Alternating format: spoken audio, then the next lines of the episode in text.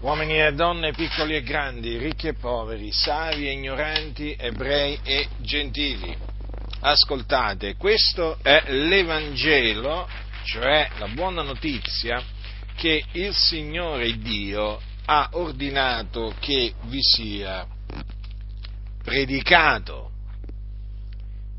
È l'Evangelo della gloria del beato Dio ed è questo che Cristo è morto per i nostri peccati, secondo le scritture, che fu seppellito, che risuscitò il terzo giorno, secondo le scritture, e che apparve ai suoi discepoli, cioè ai testimoni che erano stati prima scelti da Dio.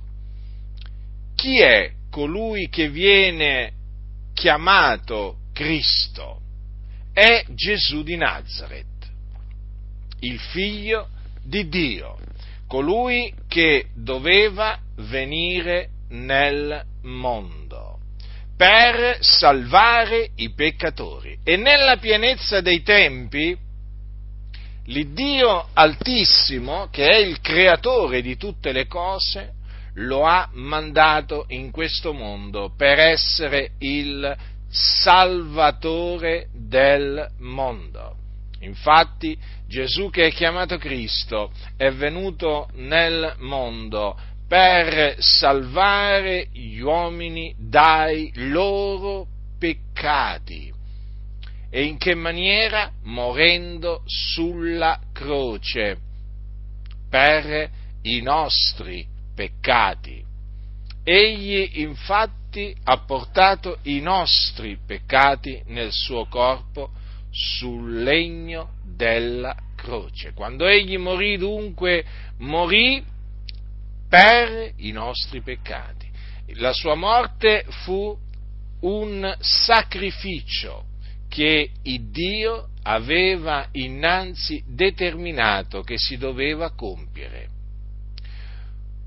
il sacrificio propiziatorio per i nostri peccati. Ed egli è risuscitato dopo essere stato seppellito, egli è risuscitato dai morti, facendosi vedere da molti per molti giorni. Dopodiché fu assunto in cielo alla destra di Dio ed egli risuscitò a cagione della nostra giustificazione. Per cui sappiate che chi crede in Gesù, che è il Cristo, riceve la remissione dei peccati mediante il suo nome. Viene salvato, liberato dai suoi peccati con il sangue prezioso che Cristo ha sparso sulla croce per la remissione dei nostri peccati. Dunque sappiate che la remissione dei peccati, come anche la salvezza dai peccati,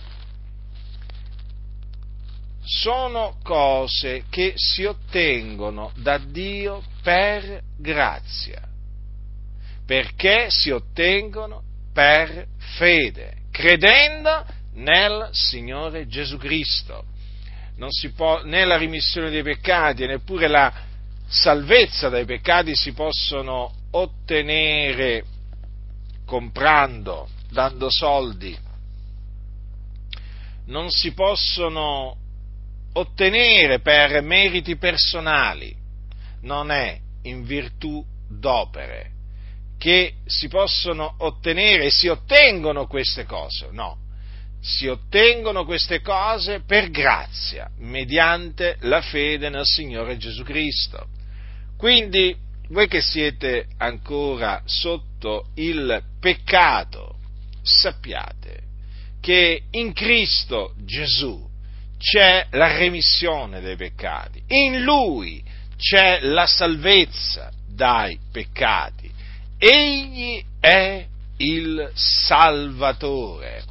Per cui ravvedetevi e credete in Lui, affinché il Signore abbia misericordia di voi e vi purifichi dai vostri peccati e vi salvi dai vostri peccati, affinché otteniate la vita eterna e così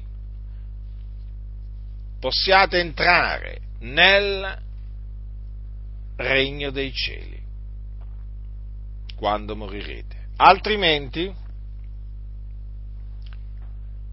l'ira di Dio resterà sopra di voi. Cioè se vi rifiuterete di ravvedervi, di credere nell'Evangelo, l'ira di Dio resterà sopra di voi.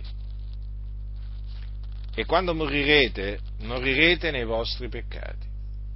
E dipartendovi dal corpo, scenderete, l'anima vostra scenderà in un luogo di tormento, dove c'è il fuoco.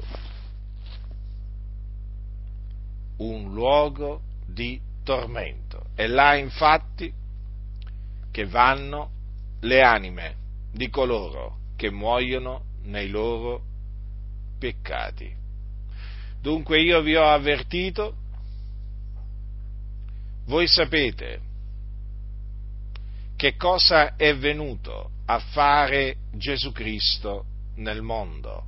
Voi sapete che cosa dovete fare per ottenere la remissione dei peccati e la salvezza dai peccati, nonché la vita eterna. Io ve l'ho detto con ogni franchezza, dovete ravvedervi e credere nell'Evangelo della gloria del beato Dio. Questo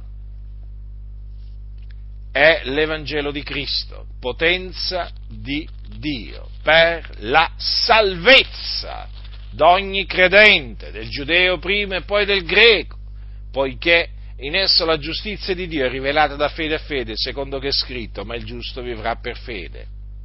Questo è quanto l'Apostolo Paolo ha scritto nella sua epistola ai santi eh, di Roma.